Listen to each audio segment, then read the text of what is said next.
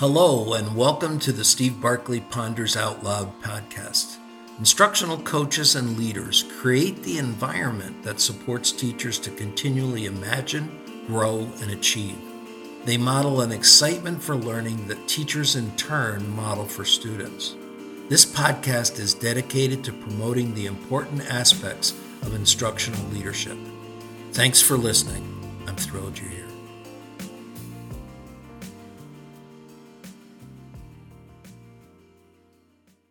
Continuous teacher growth. Joining our podcast today is Dr. Jennifer Ricks, who is the Director of Learning at the American Community School in Abu Dhabi. During the past several months, Jen and I have been part of NESA's Innovation and International School Series. NESA is the Near East South Asia Council of Overseas Schools. The strand that Jen and I took part in focused on effective teacher growth and appraisal models. And we recently met with the other strands who were focused on flexible time, space, and agency, transdisciplinary and interdisciplinary goals, and uh, also a, a, focus on on uh, on deeper learning. Welcome, Jen. Thanks, Steve. I'm happy to be here. I, I'm wondering, for starters, if you'd tell people just a little bit about ACS Abu Dhabi and, and your role as uh, Director of Learning. Yeah, so ACS Abu Dhabi has been around for 50 years. The country has been around for 51 years. So we are we we grew up together. We are affiliated with the U.S. Embassy in Abu Dhabi, and we are one of the few nonprofit schools in the country. We are home to about 1,200 students from 80 different nationalities, K to 12. We have about 140 teachers from about 60 countries. Most of them are North American.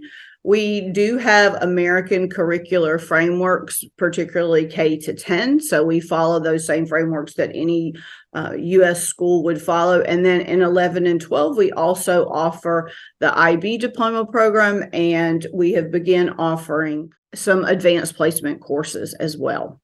How long have you been there, Jen? This is my sixth year and I serve as the director of learning. And so that role can look different in a lot of different schools. Here, really, it's um, ultimately being responsible for the educational programs for students. So, particularly those things that cross divisions. So we have two divisional principals, elementary, middle, and high. And then our office, the Office of Learning, runs K 12. And so we're responsible for essentially the fidelity of that American curricular program that we provide to our families. And then our office is responsible for professional learning. So all of the learning for both adults and students is a part of the Office of Learning.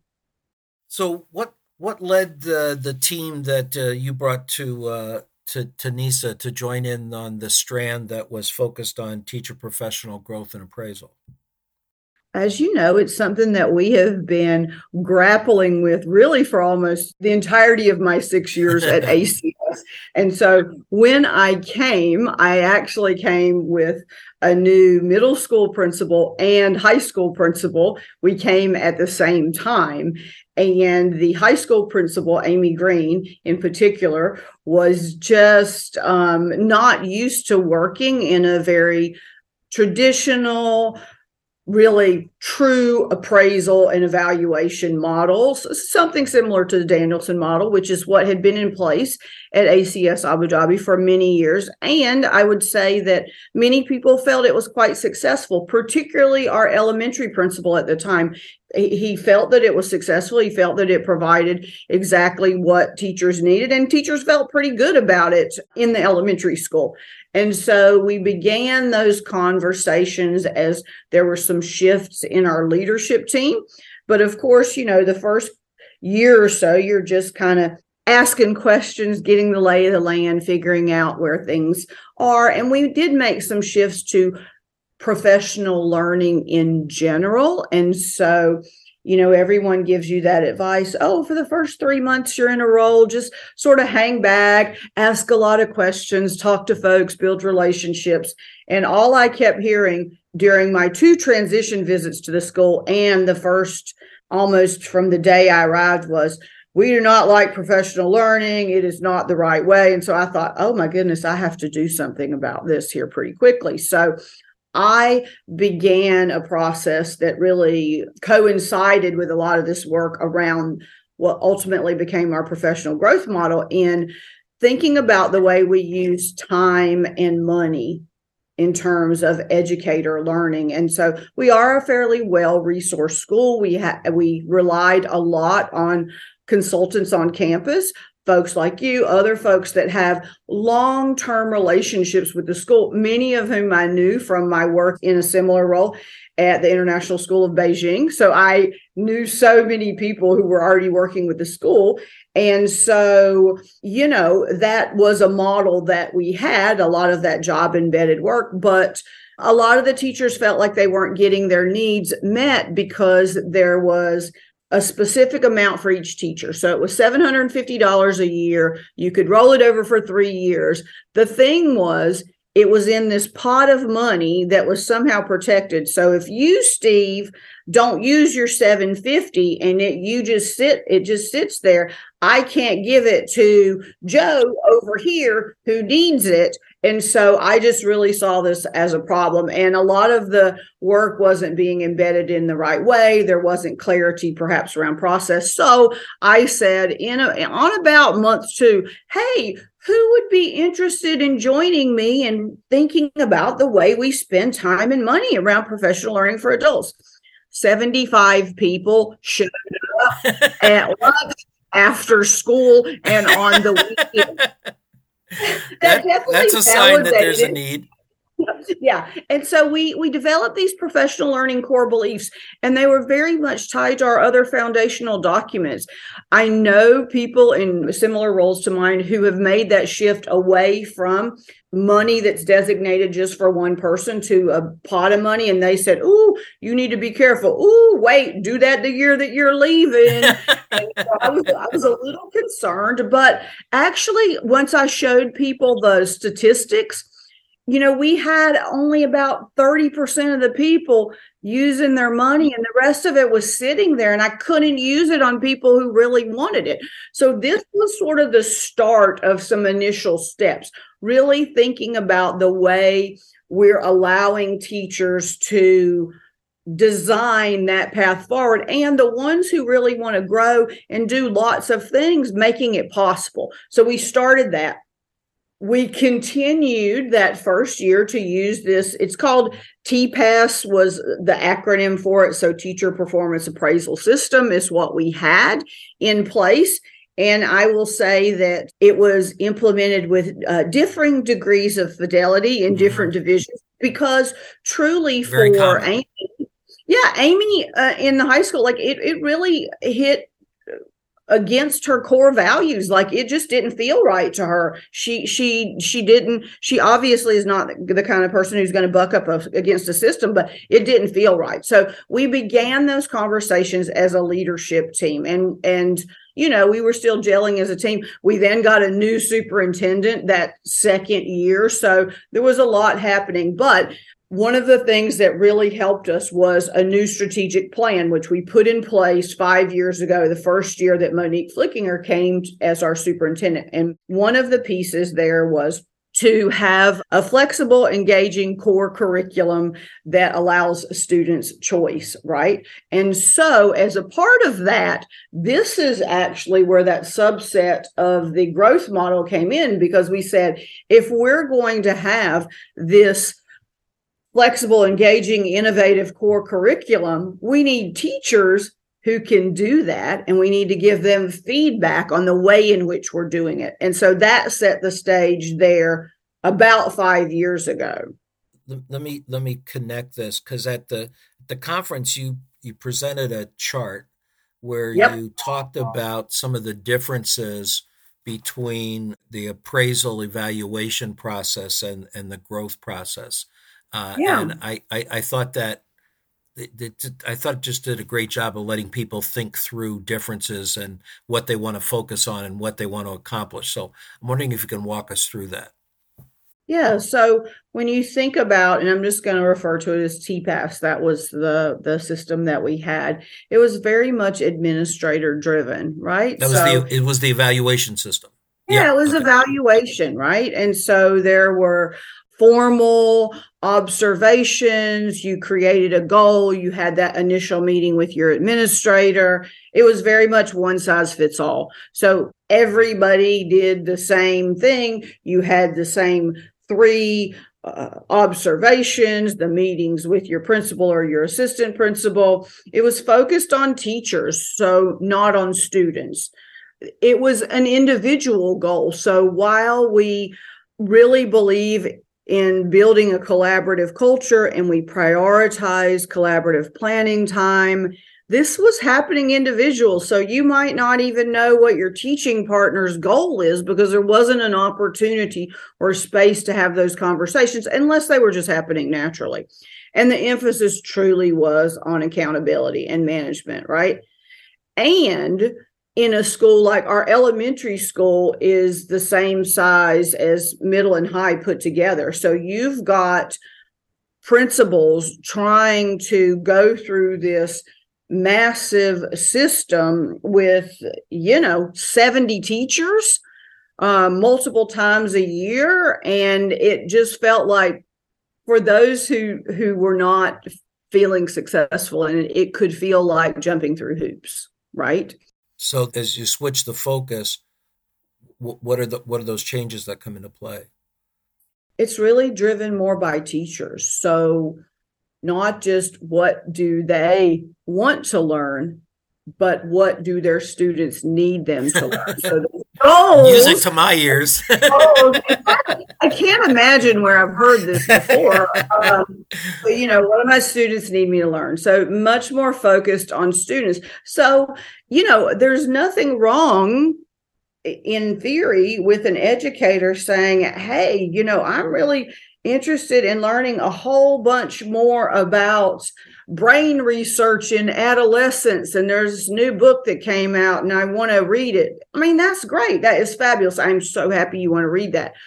What specifically is that going to bring to the students in your classroom and impact their learning and their learning environment? So we had, I would say, goals in the previous model that certainly benefited the educators. In many cases, they weren't directly connected to student learning. We, we also, in the new model, made it collaborative. So every single pathway that we came up with, you were working on that with someone else. You're having conversations with someone else.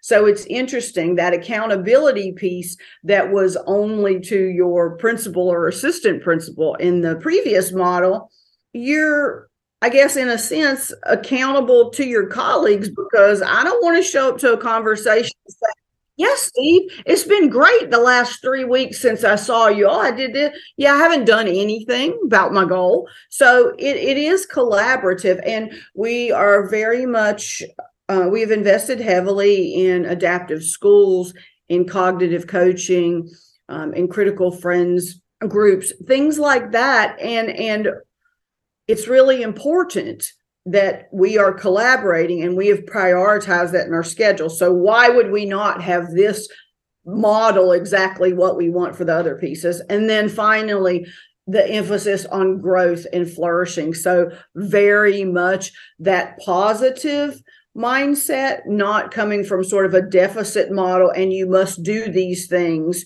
to tick off this box, right? So I know that as you uh, as you look to implementation, you built some teacher choice in with uh, three different uh, pathways. So want to label for folks the, the pathways that you used.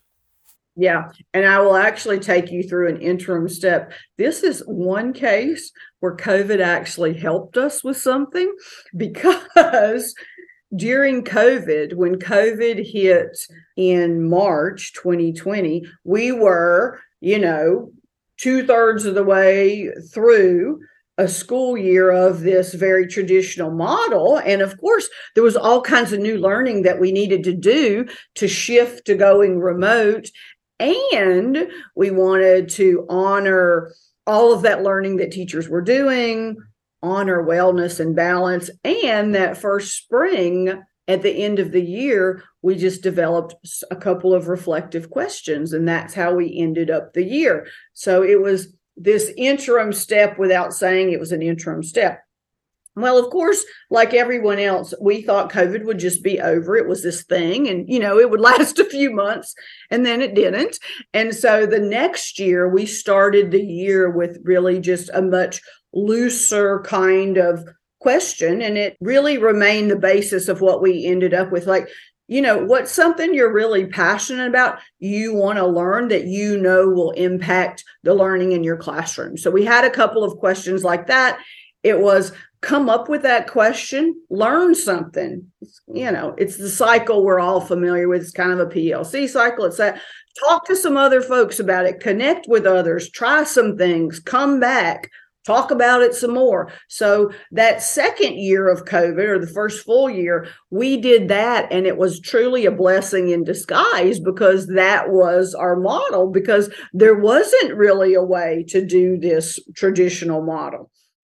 At that time, it really rose to the surface with the principals like, yes, we're ready. We're going to do this work. We're going to revamp everything. And you know, like everyone else, during COVID, all we did was plan things that never happened because we spent our time changing schedules or thinking about is this school going to be on campus? Or no we're not. Or no we need to put stickers that keep kids two meters away or you know so we continued to have it as a priority but it, it got a little lower on the list. So for really about a year and a half we just had these reflective questions that sort of served as our model. We did at least say very intentionally by that second year, this is an interim step to a professional growth model. So we were explicit about saying that each time.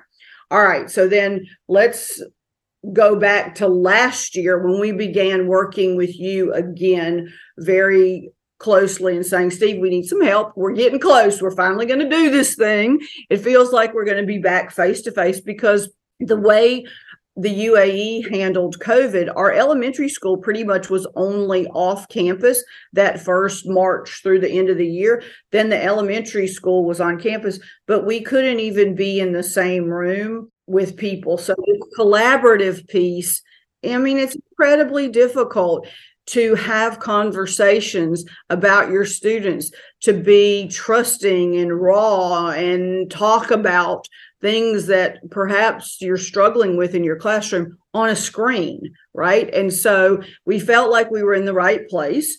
We committed and said, all right, choice is really, really important for us. How can we develop these three pathways? And so we spent quite a bit of time together and ultimately came to three pathways. The critical friends the cfg pathway so critical friends group.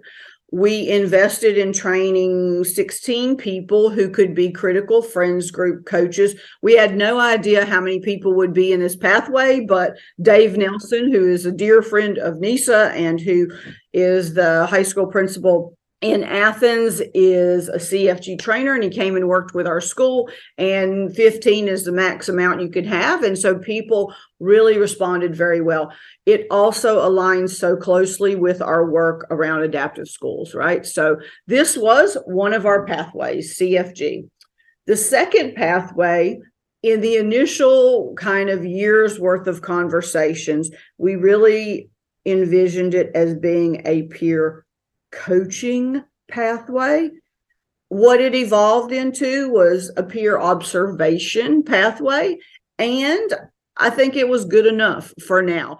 People who had not perhaps been in each other's classrooms or had folks in their classrooms, that was happening. And they learned about giving and receiving feedback. So they went through and did some of the work around Ellie Severson's book, tell me so I can hear you. I think that's the title of it, something to that effect. You know, around like how do I best hear feedback. What do I need? And if someone's coming into the, my room, what might I ask them to give me feedback on based on my goals? And so that that was a pathway. Again not exactly what we envisioned but certainly that was the second pathway. And then the third which really was designed to be the most flexible was just called area of practice. So you came up with whatever your goal was. You were with a three to four like-minded individuals and you did some journaling you collected evidence. It's very much like a PLC model. You came back together, you talked about the work. So, the way we did this logistically is that people develop their goals. And you and I have had many conversations about this, and we'll talk about this when we get to uh, what did we do wrong.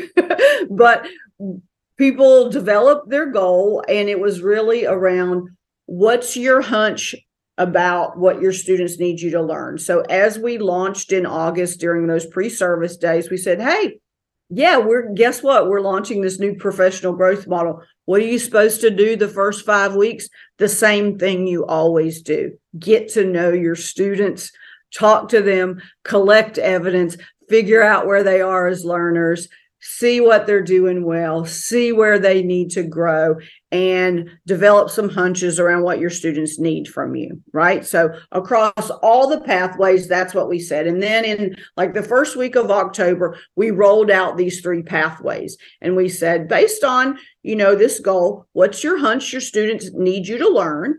And then we did a little pitch, almost like, you know, a TED talk, maybe five ten minutes on each of the three pathways which of those based on your personal style that you learn and your goal what might be best for you to accomplish this pathway? So then we launched the pathways. We have six principals. so two principals were the leaders of each cohort group. We met initially as a cohort. So all the cfg people met together all of the area of practice all of the peer observation when they put in their goals or punches or whatever, they also tagged.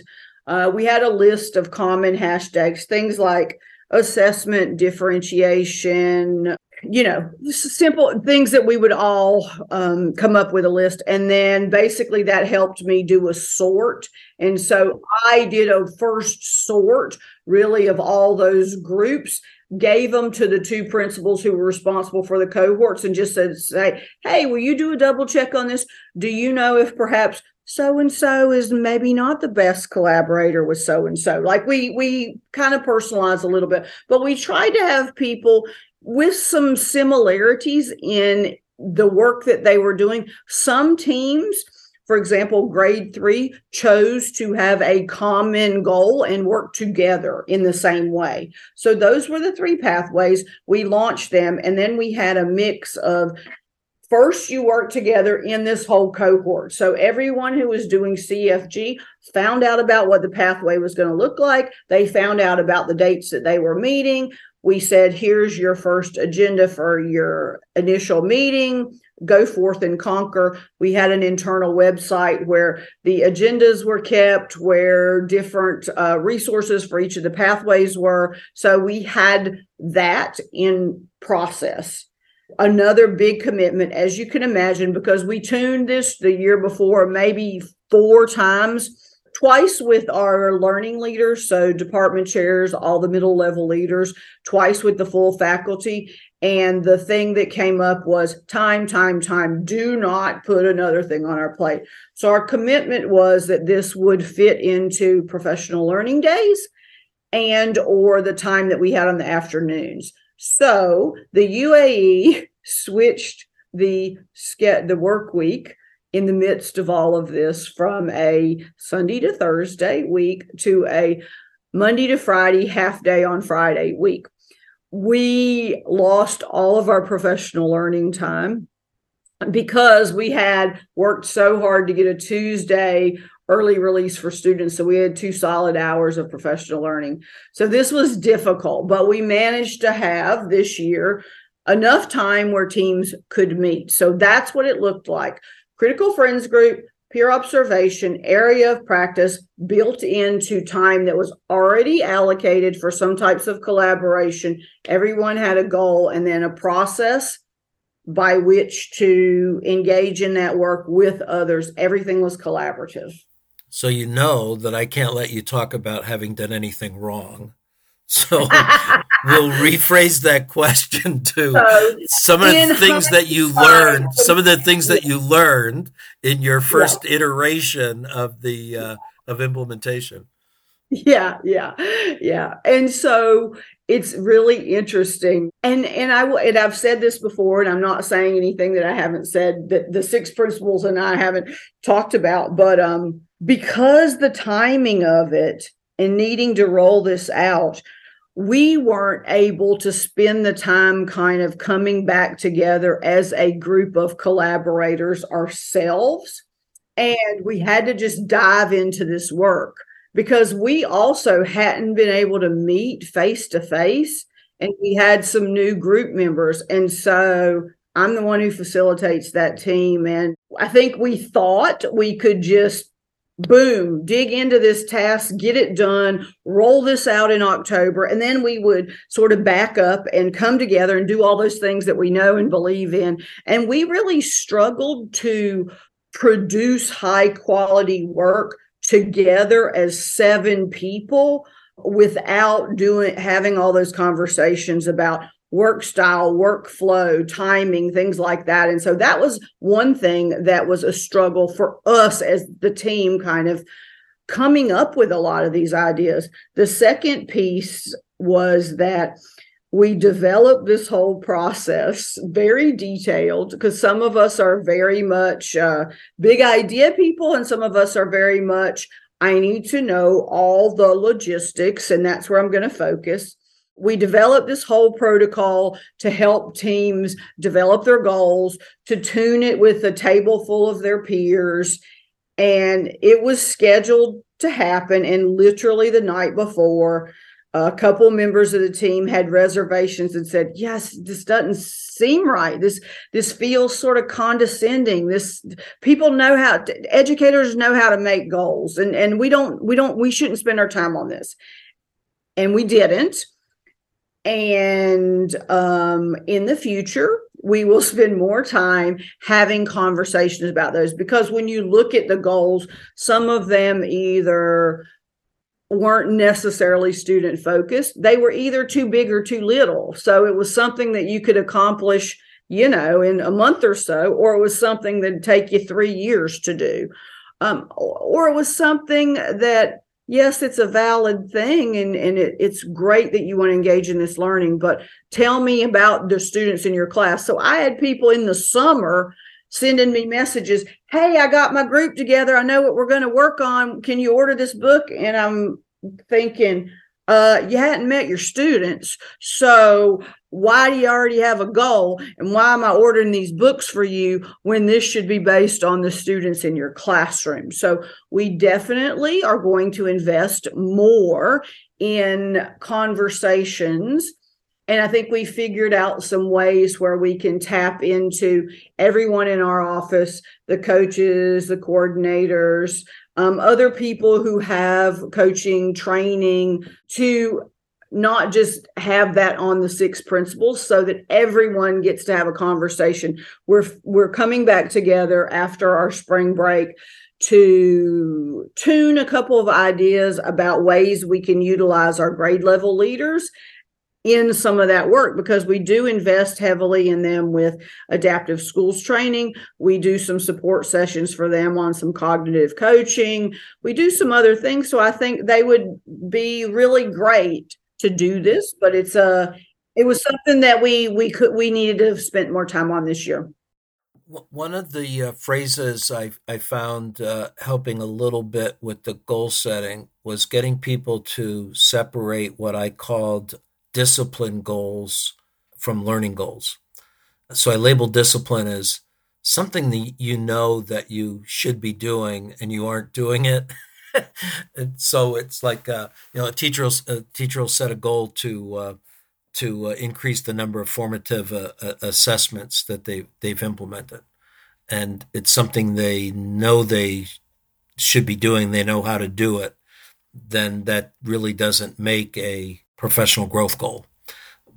Sure. It's like when you say, I need to be in better shape, therefore I should walk every day and that, eat less. That, that's that's, that's not, a discipline goal. I don't need yeah. some specific yeah. goal. To, I just yeah. need to get off but but, but if, know, my bottom if, and do that. But, but if but if, if if as a teacher I, I said I, I need to get the kids more engaged in uh, in goal setting and and I think uh, I think formative assessments that gave kids feedback could lead to getting kids more engaged in that goal setting and what I'm going to track is whether my work in that area causes that change in student behavior then that falls for me under that that category of a growth goal. Yeah, absolutely. And I think that the work that you did, there were quite a few of us who were in, um, well, there's many of us who've done lots of, of different courses and things that you've offered, but particularly the the work you did, I think it was last summer, summer before last, around really the learning production behaviors, right? So if this is what I want to see in the classroom, then what do kids need to be doing to get to this result? So, helping our teachers to create goals and kind of back map that to, okay, well, this is what I want to see. Don't just say, I want to increase critical thinking in my classroom. What, what does that mean, right? So what does that look like? And we needed to have those conversations with people. We did do a mid year reflection both on program, pathway, and individual goal. Right. And so uh, we made some predictions as a team around programs. So generally speaking, people are are happy with the shift to, to a growth model. They feel like they were listened to. They feel like they have a, a fairly high degree of choice. Um they they feel pretty good about that. They feel like they need a little bit more time but within the and within the constraints of the time that we have um we're we're honoring our agreements towards that. The pathways we have the most positive feedback from the cfg pathway perhaps that is just because of the skill of the facilitators and the structured protocols that are in use. It could also be the people who are in that pathway. There's all kinds of things. So we did see a bit more success with that. There were a smaller number of people in that one. However, one of the pieces of feedback that we got, which both overjoyed me and broke my heart at the same time, was that people were saying, we need stronger facilitators. So when i'm when i'm collaborating with these three or four people somebody needs to you know like we we have to have processes for how we're talking to each other. Some of us might not have worked together and part of me was like oh i'm so sad they don't have that. And then the other part of me was like i am so happy they recognize the value in that and that therefore they recognize they don't have it. That means we're doing something right. So yeah. that was a that was to me a good thing. Um, people's reflections really we just had it so that i mean i have access i can see them but the principals looked at the reflections of of the people in their school we gave teachers the opportunity to revise their goals mid-year as well if they're seeing that number one it needed a little refinement and or what they were learning about their students prompted a shift. So there was that. We made a commitment to ourselves by April. So essentially, when we come back from spring break, to pretty much have an idea of what we're doing next year. I think it will be some minor shifts. I think we will continue to have three pathways. I think that we will invest much more heavily on the front end in supporting people with those hunches, hypothesis, goals that they come up with. And I think that that will lead to greater success. Well, you know, wrapping us, uh, wrapping us uh, uh, up here, that, that, that statement you're making is making a ton of sense. And I'm, I'm kind of running it through two thoughts in my head.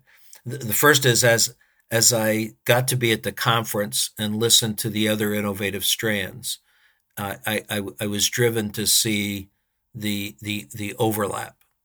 So we we, we can't move in the direction for what we want to have happen for kids without having that happen for for for staff.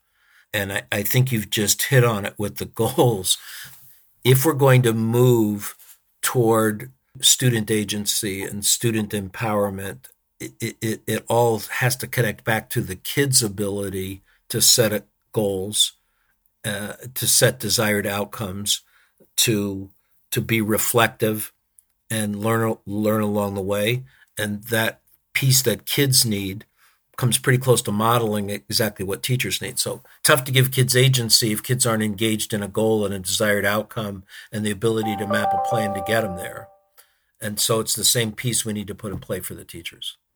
Absolutely. And you said it best on stage when we were in in Dubai. You said, you know, because we were the fir- we were the first group to present and then the last group to provide feedback and tuning for another group. And you said you know there at the end of the day a lot of this is coming together to me. These these are tools sort of and i can see a, a personalized growth model for educators as a tool to achieve the outcomes that we want for students and the learning environment that we want. So again, it's practicing what we preach. If we say that we want kids to have authentic audiences, to have choice, to demonstrate their learning in different ways, to think about and know themselves and know what they need to learn and why. Why on earth wouldn't we do the same thing for the educators in our building?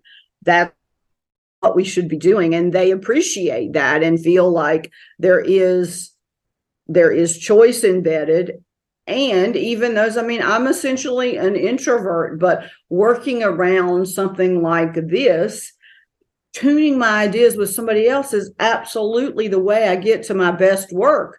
To say oh well what about this? Oh and you get to that third fourth fifth tenth iteration and that's how you get to that the idea of like Ron Berger's beautiful work. You get to the beautiful work piece, and it is through collaboration. And collaboration is this thread that runs through every single part of our school and all of our foundational documents. And we are the American community school. Community is so important. And so, why wouldn't we then have?